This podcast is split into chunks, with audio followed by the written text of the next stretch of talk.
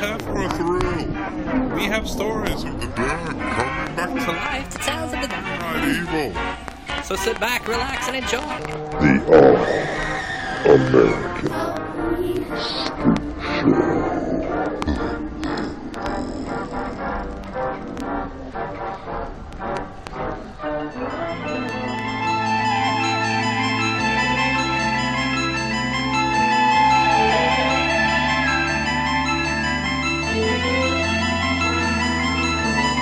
Hello and welcome to another edition of the All-American Spook Show podcast. As always, I am joined by Will. Yes, sir. And the Professor Smoke. Hey. And you are listening to episode 13, where we will be reviewing / discussing the 1983 cult classic Sleepaway Camp. Will, I know this is the first time you've watched this one. I think we discussed that on the last show. Tell me your initial thoughts of this after watching it. Pretty campy. Get it? Campy. Yeah. And it was interesting. How about that? Did you already have an inkling of the ending of it before, or did you go into that fresh? Oh, yeah. Okay, so you already knew about. No, I did. It was just about halfway through the movie. I was like, all right, I see where this is going. I don't know how they're going to do it. I didn't expect it that way, but yeah. But yeah, I'd figured out the ending before we got there. Well, we had told you that there was a twist ending to this, so at least you know you're looking for something, I guess. I can't remember if y'all said a twist ending, just a crazy ending. Yeah, well, either way, it's both. Twist, crazy, screw, however you want to put it. It's a weird. It's an ending. I guess the only phrase you can really put out there is.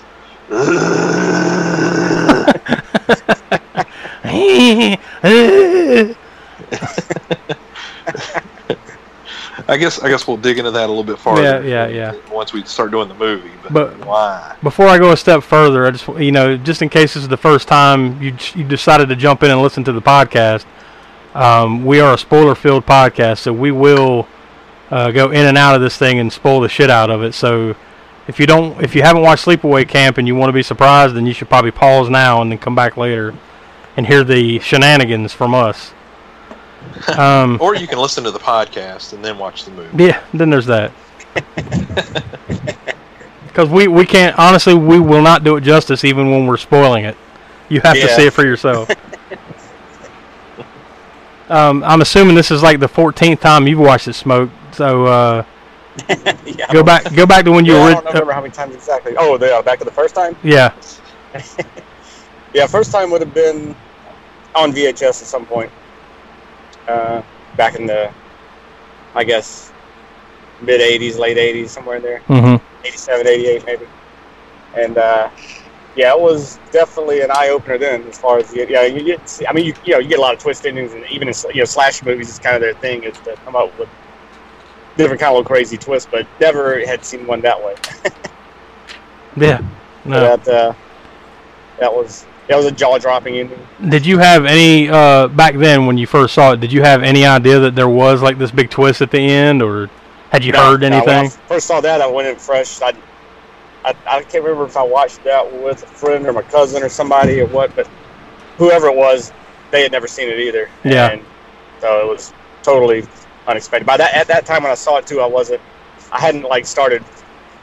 I loved horror movies, but I hadn't like started the obsession where I was like buying Fangoria and all that stuff. So I didn't have any outlet for it, I guess, to get spoiled. Yeah. So I went into that completely fresh and not expecting that at all. Yeah, I definitely thought it had an original, original ending to original twist. I think the first time I watched this was probably about 15 years or so ago, and. Yeah, I did not see that coming at all. Like, I think, once again, we spoil stuff, so I'll jump ahead. I think the idea that it was her doing it, that was pretty easy to figure out, Oh, yeah. From the get-go, pretty much, part, Yeah. And but, I guess they were probably thinking that, too, that, okay, everybody's going to guess who the killer is, so what other kind of, reveal do we have? We need a good hard reveal. Yeah. Oh yeah. Nice and almost werewolfy looking. It won't hang around too long. It'll just be really quick. So I guess before we go start diving into it, I'll do a couple of our normal plugs. You can contact us through email on allamericanspookshow@gmail.com. You can find us on Twitter. Our handle is @AASpookShow. We're on Instagram, Facebook, YouTube. You can find us on any of those by searching for All American Spook Show. You should be able to find it. And we have a Tee Public shop, where we sell logoed T-shirts and other random things. You can search for All American Spook Show on Tee Public, and you should be able to find us. And a lot of these links, a lot of these other ones link from other, from whichever account you find us. You should find links to the other things on there. So I guess with the initial thoughts out of the way, I guess we'll go ahead and toss to the trailer for Sleepaway Camp 1983. Dear Mom and Dad, I've been at a sleepaway camp for almost 3 weeks, and I'm getting very scared. Welcome to Sleepaway Camp. Someone is watching you. Hey, Baba, Reba! Someone is waiting for you. Someone wants to scare you to death.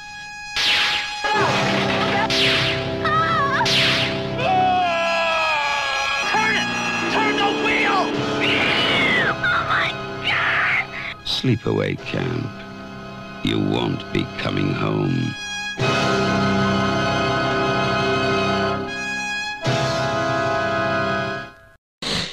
And there you go. That was the trailer for Sleepaway Camp. I guess we can go ahead and dive into some of the background information. Did you guys find anything interesting before I dive into anything? Well, I know Felissa. Well, it wasn't necessarily the research for this movie, but Felissa Rose, who plays Angela, of course, the main character.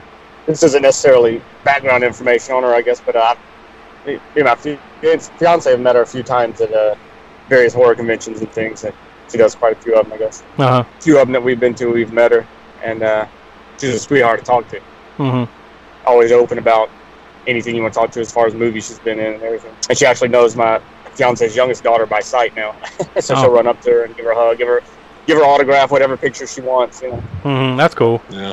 I actually saw like her and a couple other people just recently started a podcast themselves, like through Fangoria. I can't remember what the name of it is, but yeah, they just started one with her in it every week. So I'm sure you can dig around and find that if that has any interest for you. And I know she's on.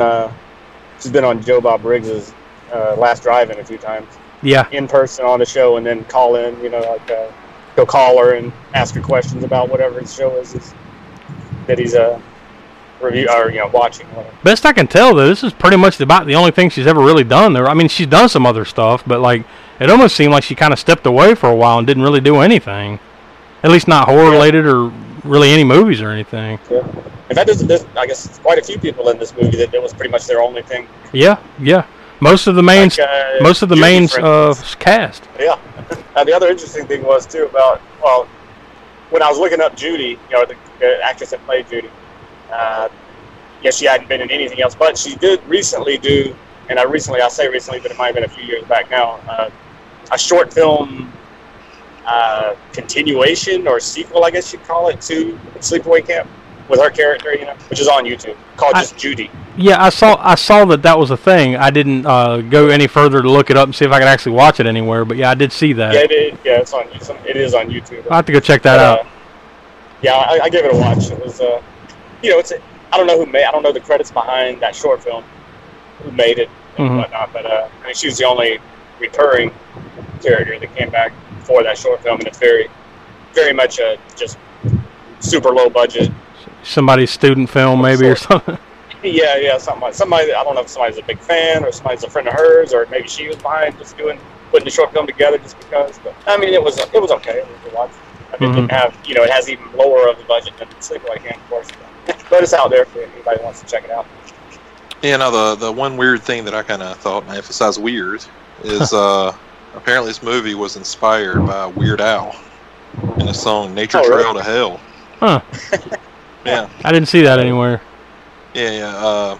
This movie and Friday the 13th Part 3 were inspired by a Weird Al Yankovic song, Nature Trail to Hell, where both films feature a cutting up of campers and an ending that you'll have to see to believe. Now, I did see something where like a lot of people accuse this movie of just straight up ripping Friday the 13th, but that's basically just because, you know, of the similar film in a campground, I guess. Yeah, yeah, yeah. That's a pretty easy accusation to make, though. I mean, because it's, you know. Well, I know there's one scene in particular that I remember that, in my mind, does kind of link it to that, was the bow and arrow scene. Yeah. A very obvious one of those, and Friday the 13th as well, and then, you know, with the bow playing. Except a little different. Yeah, a little different. As in a lot worse. Yeah. At least as far as the way it looked. True. See, I guess with that, we'll, you know, start going into the little bit of background that I found. Sleepaway Camp, 1983. It was released November 18th, 1983, by American Eagle Films and United Film Distribution Company. Best I could tell, and I could be wrong, but best I could tell, this might be the only thing American Eagle Films ever put out. Maybe there was more, but I just couldn't find anything. It's before they went on to the American Eagle Outfitters chain. That's what I was about to say, before they started making apparel. This is how they got the original funding to start the clothing shop. That's right. The startup, yeah. That's what we're about here, misinformation. That $250 they made off this movie started an empire. So it actually has another title. Now, you know, like a lot of these movies will have other titles, because, you know, say it gets interpreted a different way in another country or whatever. This one actually is known as another title called Nightmare Vacation for whatever reason. And it's called that in some other countries, but, you know, this was one of the first ones where I saw where it looks like it actually has two names in America. Yeah. You know, depending on, I guess, which version you see or where you saw it or wherever the hell, you know. But it almost sounds like a Ramones song. Nightmare Vacation. It could be Sleepaway Camp. Sleepaway Camp. No. Yeah, that would work, actually. This movie has a total run time of 1 hour and 24 minutes, so it's pretty quick and to the point. It's rated R, of course. From what I could tell, the budget for this movie was $350,000, and it grossed $11 million. Now, another thing that I saw was that this movie was released November 18th, 1983, but it... had a limited release. It only played like in a handful of theaters, and then it actually got like I guess a bigger release, or maybe an LA release or something. It was sometime well into the next year, like April or May of 1984. So I don't think that, my point is, I don't think this movie got like a big wide release anywhere. I think it just kind of played in the bigger cities, and I don't think it, you know, even when it did, it wasn't out for very long. But with a budget of $350,000, it still managed to gross $11 million, so that's pretty good considering it was a limited release in the middle of the 80s. And I'm sure it's probably made tons more in, you know, DVD and Blu-ray sales in the years since. That date, November 18th, 1983, is actually the same release date as Amityville 3D, and that was at number one at the box office, and this barely made a blip on the screen. So, it was filmed in Argyle, New York. At a camp, at like a summer camp. It used to be called Camp Algonquin. It was filmed for about 5 weeks from September to October of 1982. And also I saw something to that, and I noticed this when I was watching the movie, that it didn't really necessarily look like it was full-on summer. Some of the trees and stuff, the colors of the trees, you know, looked almost like it was in fall, and that would explain that. But one thing that I saw that actually took it a step further was that some of the crew actually had to go and paint the grass and some of the trees and stuff to make it look like it was summer.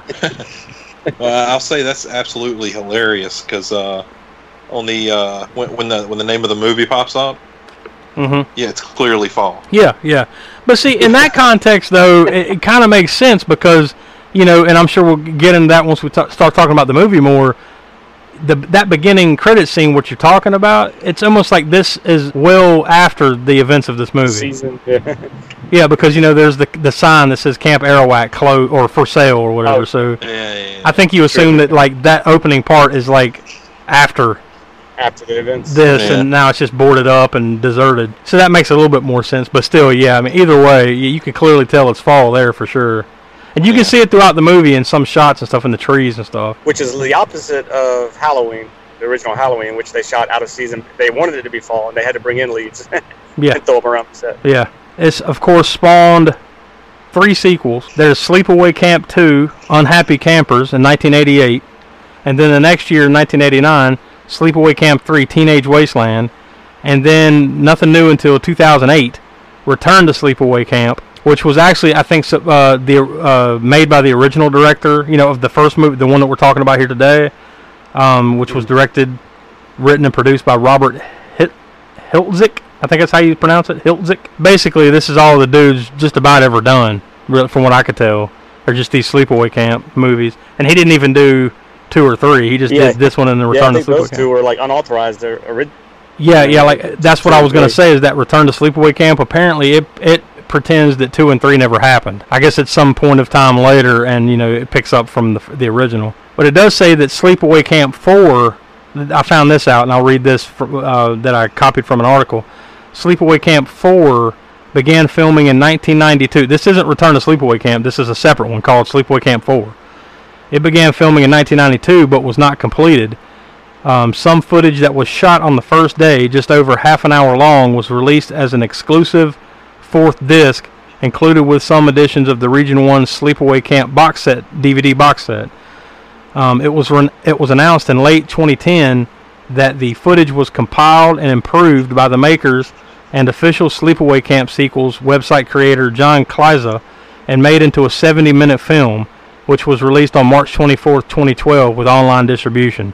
So there is another one out there that I guess is kind of like a completed, incomplete. Yeah, that actually connects to Sleepaway Camp 2, Sleepaway Camp 3. I guess while we're on the topic of that, you know, I'm not sure if it was that box set, but talking about DVD editions of box sets, I think it was maybe the first box set they put out of Sleepaway Camp that included all those movies. It had the Red Cross symbol on it, and it got recalled because of the Red Cross. yeah, because it was too close to their symbol and everything, their logo. So they ended up having to recall that one. I don't know if that's what. One night I'd look it up to see if that's going for some crazy amount on eBay. Or anything. I'm sure it is if it's recalled. Yeah, I'm not sure how long it was out there before they did the recall on it. I remember seeing. I never had that edition, but I do remember seeing it in stores when it came out. It seems like anything that gets recalled instantly doubles or triples in price on eBay as soon as it's recalled. Yeah. See, that's kind of a little bit of the background on the sequels there, which I'm sure we'll get to one of these days. We should just skip to the partially incompleted Sleepaway Camp 4 and see how it all turns out. Yeah, that would be about a 10-minute podcast. Yeah. That'll be for a mini-sode. Yeah, we watched it. What of it? Leave us alone. Goodbye. So, yeah, that's that. All right, so this one. 1983 Sleepaway Camp. It stars Felissa Rose as Angela. Like we said, she's kind of become a horror icon because of this. She hasn't done a whole bunch else. I mean, she's done some other things, but not a lot of things. This is what she's known for. It's this right here. Also stars Jonathan Tiersten as Ricky. That's her cousin in the movie. Karen Fields as Judy, who we were just talking about a little while ago. She's kind of the camp bitch who I guess is just coming into puberty and wants to act like a dickhead to everybody. Christopher Collette as Paul. He is the guy that kind of Angela's... he's Ricky's friend, but he's kind of Angela's boyfriend, kind of, throughout the movie. Little camp crush, whatever it is. And he actually was in The Manhattan Project, The Langoliers, and a ton of TV shows and stuff. So he's actually had somewhat of a career after this. And it also stars Mike Kellin as Mel. He's the old guy. Now, it's kind of unclear. Does this dude own the camp, or he just... I'm assuming he owns it, right? Yeah, because, I mean, the way his dialogue is through the whole movie, he's worried about, you know, his camp getting closed down and this happening, you know, these events happening in his camp. So, I don't know. I assume he's, like, the owner, I guess. Yeah, but the reason I ask is because anytime one of the kids are doing something, he always refers to that other guy, Ronnie. It's like, wait till Ronnie hears about this. You know, like, seems like if he's the dude running the camp, he should be the one you're afraid of. True, yeah. I guess he's the dude that runs the camp. Like you said, he's worried the whole movie that he's going to get shut down, and then he starts accusing people of murders. But he's pretty good. But apparently he was a veteran stage actor. He did that for years. He was also in Midnight Express, The Jazz Singer, tons of TV shows in the 50s, 60s, 70s. He actually died of cancer August 26, 1983, so it was right before this movie came out, and this was his last role. So that's arguably one of the things he'll be remembered for, is the very last thing that he ever did. Yeah. And like I mentioned before, this was also directed, written, and produced by Robert Hiltzik, who this is just about the only thing he's ever done is these sleepaway camps. So on IMDb, it gets 6.3 out of 10 stars. On Rotten Tomatoes, on the tomato meter, it gets 82% out of 22. It's only 22 reviews, but still 82%. The audience score is 60%, so it actually scores way higher with the critics, believe it or not. So the IMDb synopsis. Angela Baker, a traumatized and very shy young girl, is sent to summer camp with her cousin. Shortly after her arrival, anyone with sinister or less than honorable intentions gets their comeuppance. I also did see something, maybe it was in the Wikipedia article about Sleepaway Camp, or maybe I read it somewhere else in my research. It did say that, like, the reviews for this movie, obviously back in 1983, 84... people shit on it. Horrible. This is a piece of shit. And apparently a lot of those reviews have actually gotten better, like, say, in the last 5 or 10 years. Like, people look back on this now far more fondly than they did back when it came out. So this is like the Benjamin Button of horror movies, I guess. Yeah, yeah, it had its second or third life, I guess you'd say, on the newer generation of horror, I guess. Yeah. How long, you know, picked it back up. Because it was almost... It's considered not considered lost, but it was one of those things where a lot of people didn't really talk about it too much until a certain point when it came, I guess, back. Probably when it got its first DVD distribution. Yeah, and probably because it just wasn't put out by some company that, to me, doesn't even look like it existed outside of this movie. Yeah. You know, yeah. So it just kind of just went away, I guess. Probably just another, you know, summer camp slasher type movie that just got lost in the middle of a bunch of those kind of movies back then, you know? Yeah. Except this one sticks out for another reason, get it? No. Go. Do tell. We'll talk about that in a little bit. All right, so we'll just go ahead and jump right into the movie.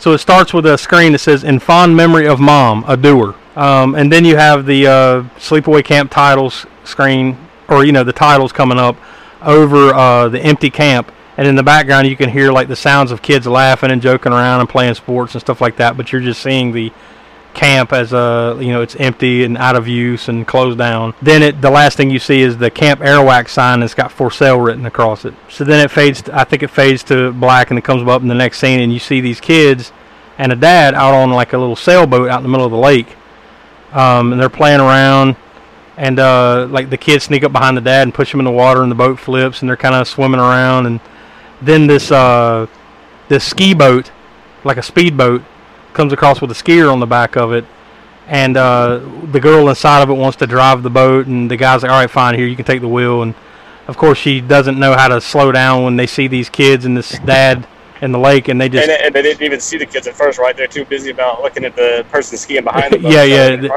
She's just looking at, and then she's just screaming like, oh my god, you're gonna hit them. And then eventually they do, and the boat like launches off the top of the sailboat, and it kills the dad, and it looks like it kills one of the children, you know, the boy is what it looks like, that it kills both of them.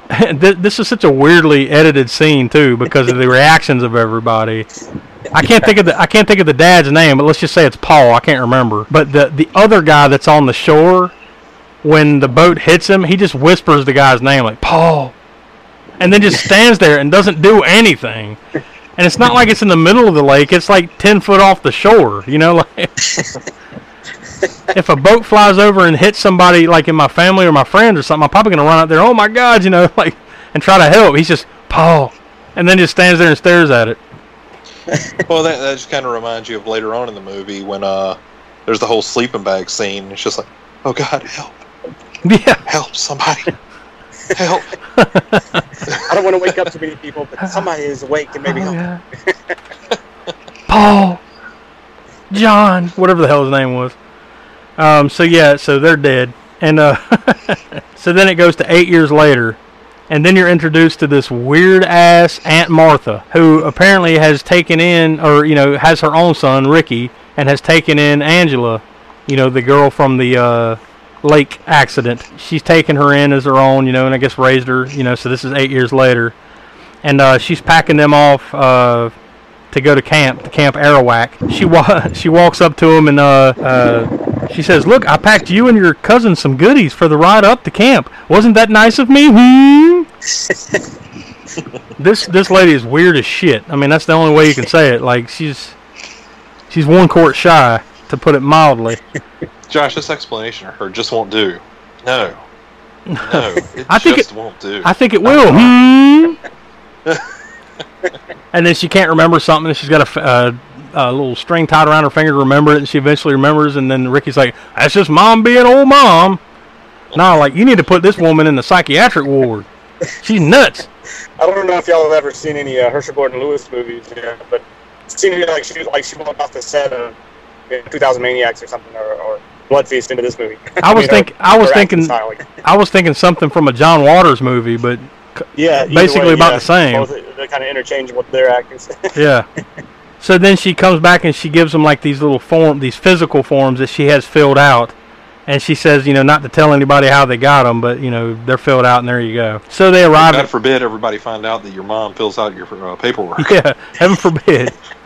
Foreshadowing, my friend, foreshadowing. So they arrive at the camp, and so that all these kids are getting off the bus and stuff, and everybody's running around and screaming, as you would expect. And then you're introduced to the camp cook, the head cook, Artie, who's a very savory man. Because he's the cook, right? Yes, yes. But, you know, he's supplying food and nourishment for all the kids. And he also really, really loves fresh young chickens. And where he's from, he calls them baldies. Yeah, makes your mouth water, he says, don't it? Yeah. And then the guy makes some kind of comment, like the guy next to him makes some kind of comment, and he's like, oh, these are too young to know what you're thinking about. Yuck, yuck, yuck. And he's like, no, there's no such thing as too young. And then the other guy just laughs at him. Now, this is fucking disturbing, right? Good Lord. What's more disturbing is the dude saying these things, or is it the dude's reaction, like just laughing them off? Like, ha-ha. Oh, yeah. Yeah, like, this guy's the most out front and open, like, child molester there's ever. Oh, yeah, yeah. I mean, he's not hiding it. No. Meanwhile, this guy's sitting there like, oh, this is refreshing. Yeah. Good God. Like, oh, Artie. That's just Artie being Artie. It's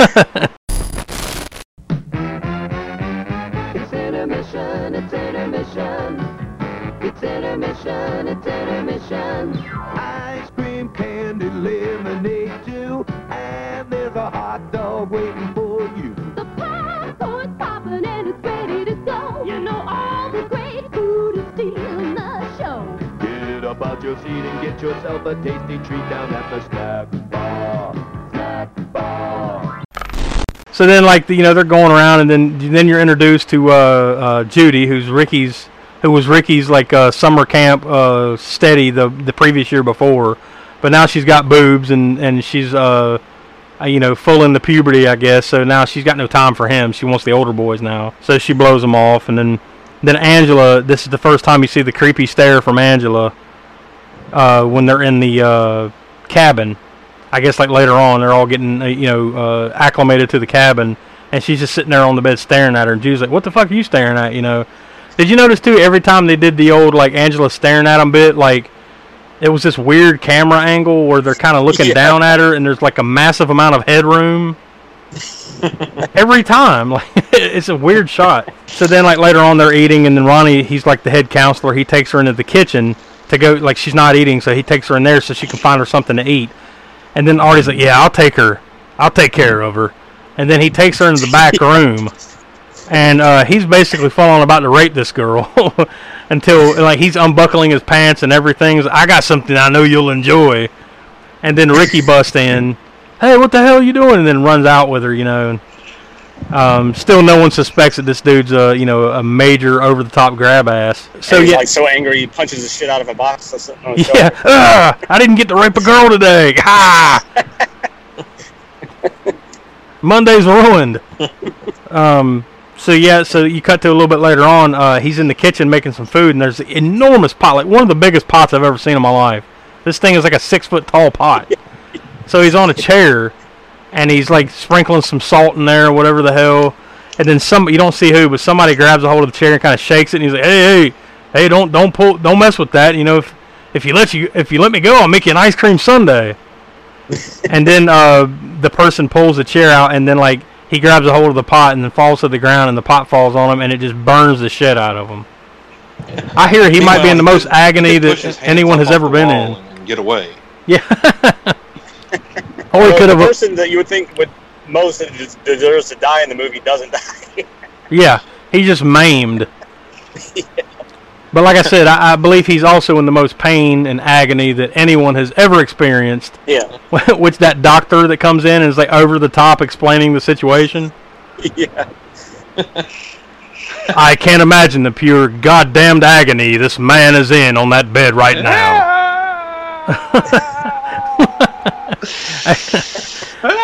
I'm surprised you didn't hear him screaming even outside as they're just standing there talking about it and shaking their head.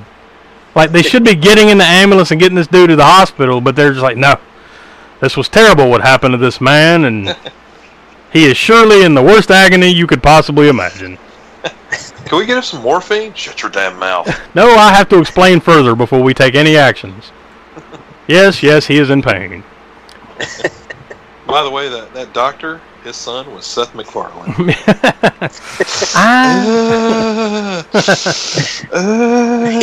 He stubbed his knee. That's all it was. So then Mel comes along and, like, you know, he didn't want any of this to get out for whatever reason. So like he promotes the one guy to head cook and then gives everybody a little bump, you know, just kind of tell them to shut up. Then it cuts to a baseball game that takes like 15 minutes for no reason and has no bearing on this point or the rest of the movie. Other than to serve that, like, there's this one group of guys that are kind of enemies with another group of guys. That's about it. That's all you get out of it. Yeah, and their little dialogue back and forth, right? Was it said, eat shit and die, Ricky. Yeah. Eat shit and live, Bill. Yeah, eat shit and live. That's about all you get out of that. So then, like, later on that night, they're at the canteen, you know, I guess where you can go and buy snacks and hang out or whatever. And a guy asks Angela to go swimming, and then once again you get the weird headroom look up at the guy, and she's not saying anything. Eventually they start making fun of her, and then Ricky jumps in and starts fighting the guy, and they get broke up. Paul, which is Ricky's friend, he comes and finally introduces himself, and they're sitting there talking. Then Judy comes over and starts cock blocking. Then a bunch. That's an interesting phrase you threw out there. I'm just saying, for Paul. And then there's this scene of these dudes stripping down and going skinny dipping. I mean, there's a lot of throwaway stuff in this, honestly, that has really no bearing. I guess it's just the 80s and it's a summer camp movie, so they got to throw some of this kind of shit in. But then eventually, like, one of the guys, his name's Kenny, he takes a girl out on the canoe and he's kind of swinging it or whatever, and he flips the canoe over and she's like, fuck off, and, you know, she swims away, and for whatever reason he dips down underneath the boat and he's just kind of hanging out under there. And then he's talking to her like she's still around, and she's like on the. Oh yeah, she's already swam up the shore, and she's back in the cabin like taking a shower at this point, and he thinks she's just hanging right nearby, but then all of a sudden somebody else pops up inside, you know, like the flipped over canoes. Hey, what are you doing in here? And then grabs a hold of him and just easily drowns him. I mean, just really gently just pushes his head under the water to the end. Meanwhile, in the next scene, you find out that he's a very good swimmer. It's all weird because he was a damn good swimmer. Yeah, so like the dude comes out to like point is the very top of his head. The dude comes out to like clean the beach up the next morning, and then tips the canoe over and finds his corpse. And then there's a snake, like a little baby snake or some shit, like crawling out of his mouth.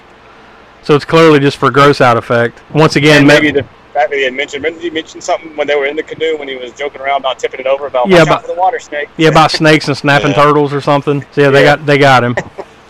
So then once again Mel insists that it was an accident or whatever, and he's still telling everybody to shut the fuck up, you know.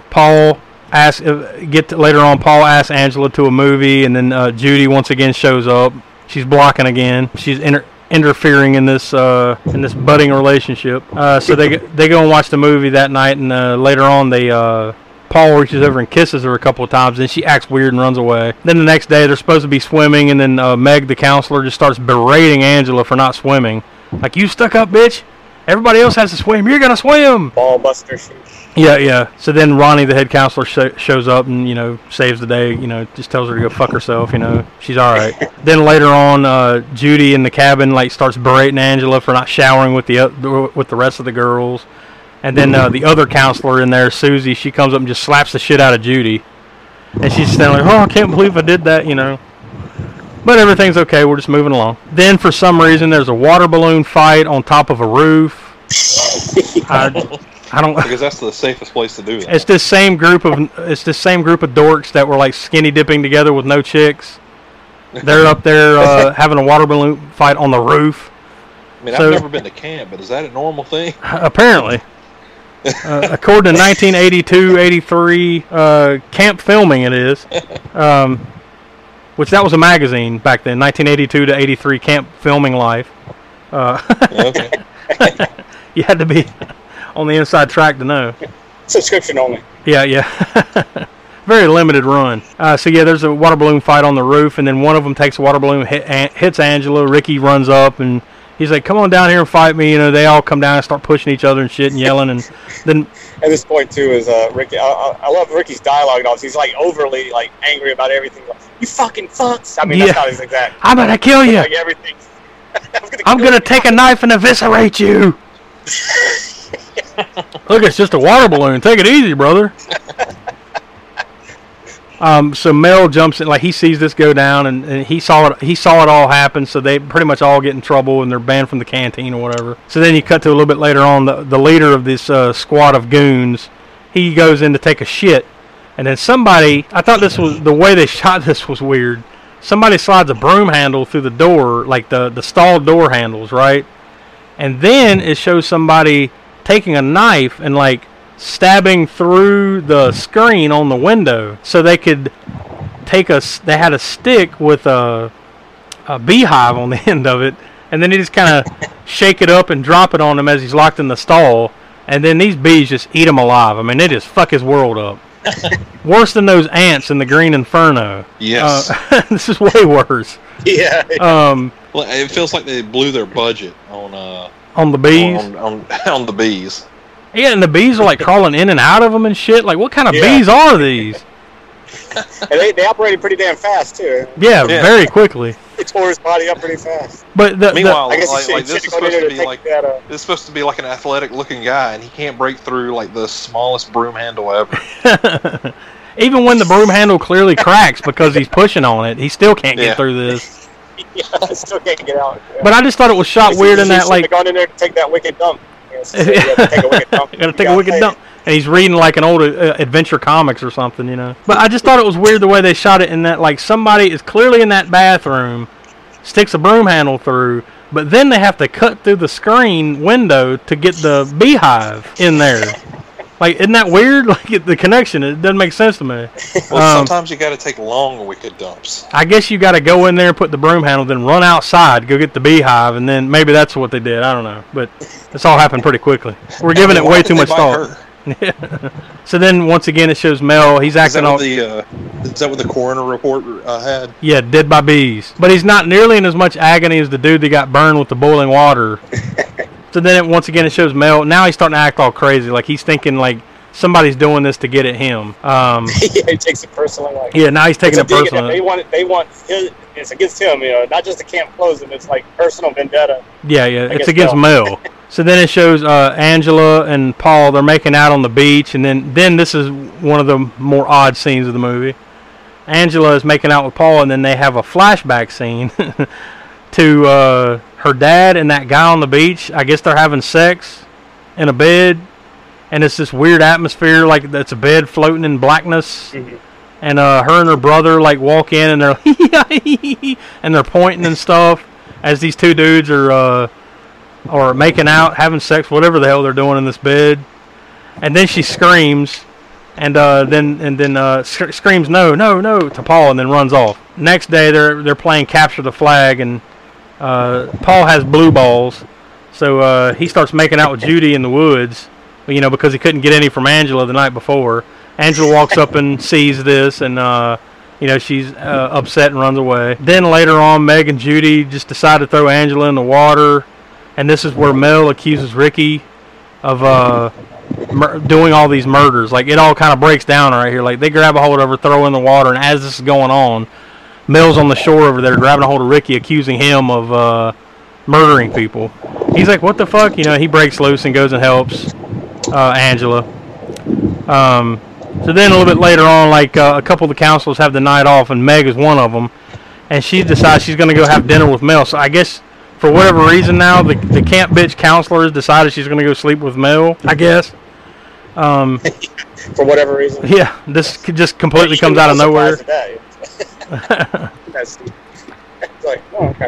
So she goes to the cabin next door because the shower in that cabin is all full. There's girls waiting. So she goes to the shower next door. There's like this empty cabin next door that has nothing in it but some empty beds and a Loverboy poster. She goes in there to take the shower, and then somebody stabs her through the wall, not through the curtain, but they just shove the knife through the wall and like run her all the way down her back. Like I guess starting at the top and running it all the way down. So she's dead. And forget that. Like who is strong enough? Clearly this little girl is strong enough to take a knife down a piece of wood. Yeah. Or through pure sheetrock in a shower, whatever it is. I mean, like, it takes some strength. Even the reveal that comes later, you know, if that's the reasoning, is because of the reveal that comes later is why she has certain, you know, strength or whatever. That's still not going to happen. Like, even, you know, you have to be pretty tough to stab through that and then just rip down through it. Yeah. And also for the person still to be there. Then eventually Paul apologizes to Angela, you know, and she says, okay, it's fine. Meet me at the waterfront tonight after the social. And she's still kind of acting weird, but he's like, all right, yeah, I'm in now. So now there's some campers out in the woods, and a couple of them want to go back because they're too cold. So then, like, the counselor that's with them said, all right, I'll take you back. So he takes them off, and so there's like three or four of them that are still just asleep laying on the ground there. He leaves them by themselves. Like any good camp counselor would. Yeah.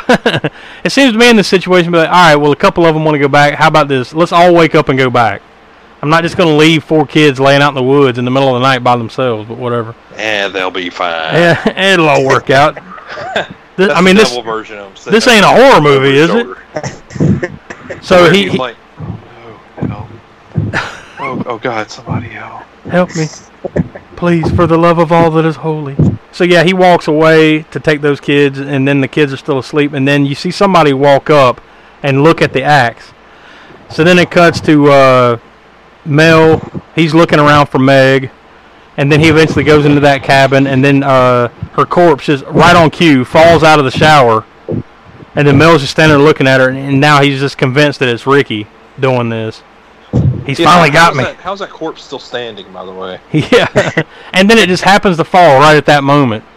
Yeah, that he walks up. But you're right. She wouldn't be standing there. She'd be like crumpled in the shower, you know, at best. So then he's standing like son of a bitch, Ricky. I know he's done this to me. You go back to the cabin and Judy is in there, like making out with some dude, and then the dude's like, "No, we're gonna get busted. I'm out." So he leaves, and then as she's sitting there, like, you know, stewing on this, somebody opens up the cabin door, and it looks like Ricky to me, like, you know.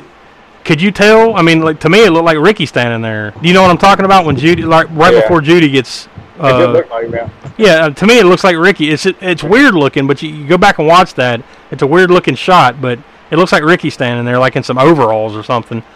Ultimately, it didn't really matter because she could have just let the cabin burn down because she had a curling iron clearly already burning through the sheet. Yeah. But instead, this person goes over and punches Judy straight in the face. She just falls over, like faints from the punch. And then she gently goes over and covers her face with a pillow. And then, I don't know what she does with this curling. She picks up a curling iron and then kills her with it. But how? What the? I mean, like she takes the curling iron, or the person takes the curling iron and like squeezes it so it opens up. And then slowly moves toward the pillow. And then you don't see what happens. But you know she's dead because her hand goes up like, ah! Yeah. And then, like, she just pulls the bed back, pushes the body back behind, so it falls back behind the bed, and then pushes the bed back. But what the hell? Did it mean she stick it up her ass? Down her throat? In her eye? I mean, what does she do? Yeah, I don't know why they shied away from that scene, although that scene did open it up to the possibility of that short film I was talking about and why Judy was still alive in that. Okay. Short film. Because they don't actually show what happened. True, I mean, like, I don't think you see anything more of her after that, right? No. Like, she just kind of rolls over on the bed. They shied away from it at that time, I don't know. Like, yeah. Like, you know, you got all the other, you know, your typical slasher gore from the 80s. Yeah. I mean, maybe not as brutal as some other slasher gore type movies, but I mean, yeah, that scene is just, yeah, I mean, I assumed it was, you know, she was shoving it in her, basically. Yeah. was what the implication was, I think. But yeah, I don't know if they just didn't want to go that far or what. Well, whatever happens, I mean, she's out of the picture here. So then you go to those campers that we saw out in the woods. The counselor comes back, and yeah, they've been chopped all to pieces with that axe. And that's when, like you said, his reaction, oh my God, please, no. 5 minutes of him doing that, and then he finally goes, help, and then runs away. Then it goes back to Mel finally grabs a hold of Ricky, and he just starts bitch slapping him. And he just starts beating the shit out of Ricky because, like, you've done this to me, you little bastard, and just beats the shit out of him, like knocks him cold. Then Mel runs away, and he runs into like the into the little archery area, and then somebody picks up an arrow and then throws it through throws it through his throat. They didn't shoot this man; they just huck it right through his throat.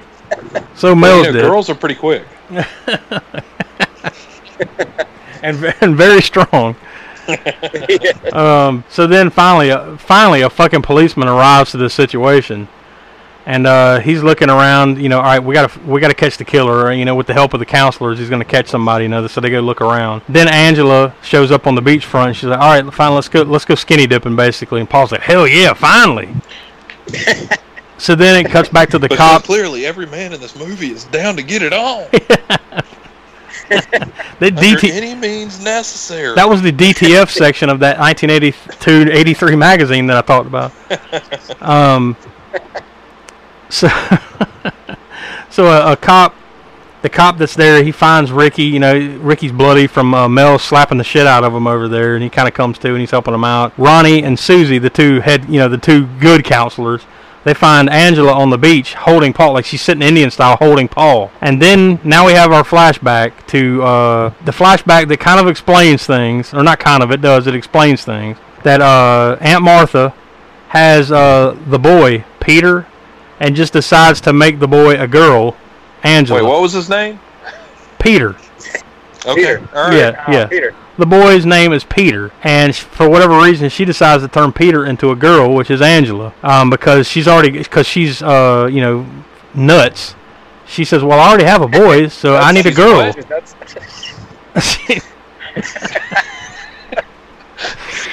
can hardly have a sentence about this ending scene without an innuendo. I mean, no, you can't avoid it.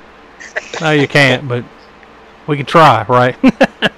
No, not at all, because they sure as shit didn't. So getting back to Peter's name. The Peter's name was Angela. No, yeah, Angela. She turned the boy Peter into Angela, the girl, and then it cuts back to Angela standing up with this famous scene of her mouth open and kind of looking to the right, like making this noise. You look down, or they show down on the ground, Paul's head just rolls away. Like, she's done decapitated this motherfucker. And then it cuts back to the counselor, Ronnie the counselor, says, how can it be? My God, she's a boy! And then the freeze frame of Angela actually before the freeze frame, it pulls back, and you straight up see the nude body, weird-looking body of Angela. Clearly, it's like a full-grown naked man with some kind of superimposed picture of her over his face. Looks half werewolfish in structure. It goes to a freeze frame of her face, and then it kind of fades to green, then you got the credits. So that's the big reveal of Sleepaway Camp, is Angela is a boy. Like I said, this movie, it almost... Fuckaway Camp.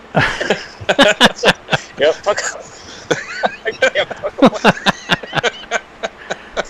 No, Sleepaway Camp is tucked away in New York. What's wrong with you? This is definitely one of those movies, though, where it bears like at least one more viewing after you've seen it, so you can go back and kind of like, oh, okay, you know, you see all the little things that are obvious to you now that you know, kind of thing. With that, Will, what were your thoughts on this gem from 1983? Why? Oh man, it's it was an interesting flick. I mean, I guess mainly just the ending was interesting. Like, everything else was very much, you know, like of the time, just general slasher, you know, nothing really jumps out at you until the end. Yeah. Oh, it jumps out at you, all right. Like a snake. Like a water snake. Or a trouser. A trouser snake. Thank you. I haven't heard trouser snake today. That could be the slogan for that. Yeah. Come to Camp Tuckaway, but just watch out for the trouble. Willie, you win episode 13 of the All American Spook Show podcast. Yay! Your prize, you have to listen to the next episode. Instead of saying yay, I should have went. I don't know why, like, in this big reveal, like, you know, like, basically her reveal is, I have a pecker, you know, not that I've been killing everybody around camp for the last few days, nope, and I want everybody to see it. So, Will, where do you land with this one, like, on the... That sign needs to be a sound drop right now. Where do you land on the old 1 to 5 stars on this mug? What do you give it? 1 to 5 inches? Oh no! Look, I wasn't measuring. Yeah, I'm gonna give it about a good hard 2.5. Is that necessary? Smoke, where you at? Oh man, let's see. Well, for one thing's for sure in this movie, it's There's a lot of shorty shorts and cut-off shirts and bare midriffs on display. But, I mean, too bad it's all on men. Yeah. That was another thing we didn't mention in this movie. It's in the 80s, you know, I don't know why or how that came into being, but the cut-off shirts for men and the short shorts up to your ass cheeks. Yeah. Yeah. Not flattering. You know, the same shorts that girls wear now. Yes. But yeah. We were all there. All three of us were there for the 80s, obviously. So I'm sure we all wore that shit at one point or another. I'm pretty sure I had a cut-off shirt. I think I had a cut-off Spud McKinley shirt, if I can recall. Yeah.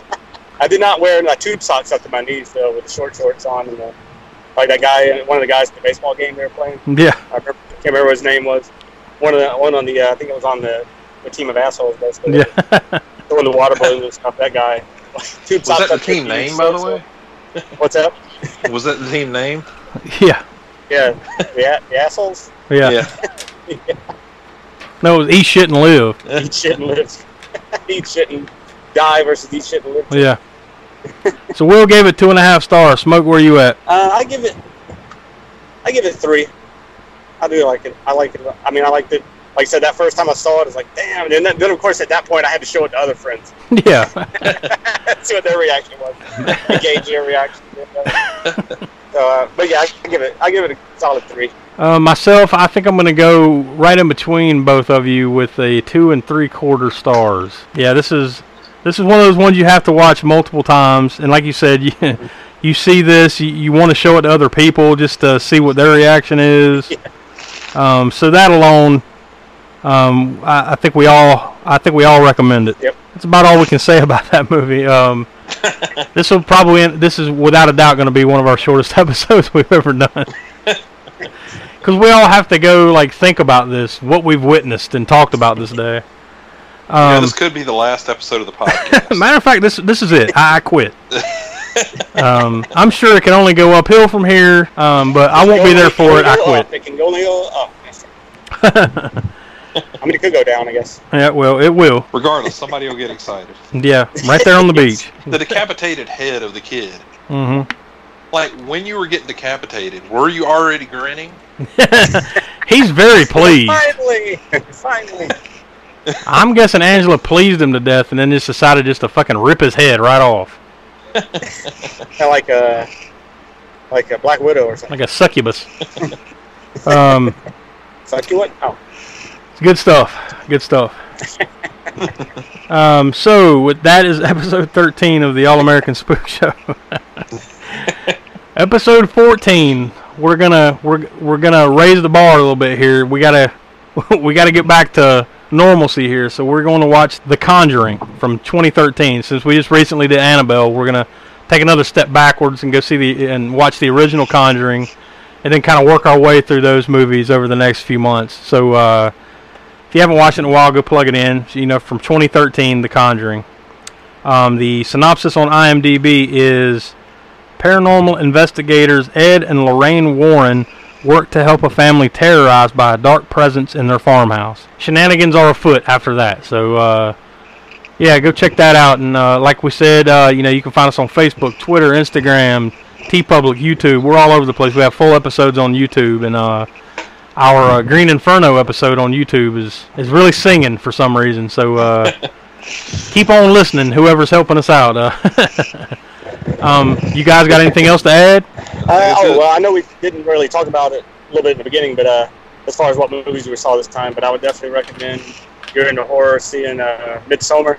Mm-hmm. I saw it twice already. It's by the guy that did Hereditary, so it is also sort of a splitting type movie where some people are going to love it, some people are not going to love it, or are going to hate it. But I loved it, saw it twice, and also Crawl, the alligator in Florida hurricane movie. Was that good? That was good. I enjoyed it. I thought it was good. Sort of a, just sort of, you know, kind of harkens back to the drive-in type horror movies where you can just go popcorn type for it. You're better about keeping up with the newest, like with the newest releases in theaters. Did you go see Child's Play? Yeah, I saw Child's Play too, and I actually, I'm not the hugest fan of remakes just to have remakes type things. I mean, my favorite remakes, if I were to go back, are the ones from the 80s, like The Thing and The Blob and stuff like that. Are really the ones that I really enjoyed, and there are some modern remakes that I can get down with or whatever, but so in general, I'm not the hugest fan of remakes, but I did enjoy Child's Play. Well, there you go. There's some new recommendations from the professor. Will, you got anything to add before we close shop? No, I think that's about it. All right, guys. Well, that's all for episode 13. Be sure to catch us for the next episode, and make sure to watch The Conjuring to keep on track. So with that, for Will, for Smoke, I'm Josh. We'll see y'all later. Oh, God. Somebody go get help. Go get help. Help us. Dear Lord. Help us. Get help. We just had to watch that movie. Please. Please. And thanks for everybody for hanging out with us for the last hour and a half or so. Not even that. This is going to be the shortest episode, I can assure you. All right, guys. Later on. When I look into your eyes, it comes as no surprise. You're slipping away.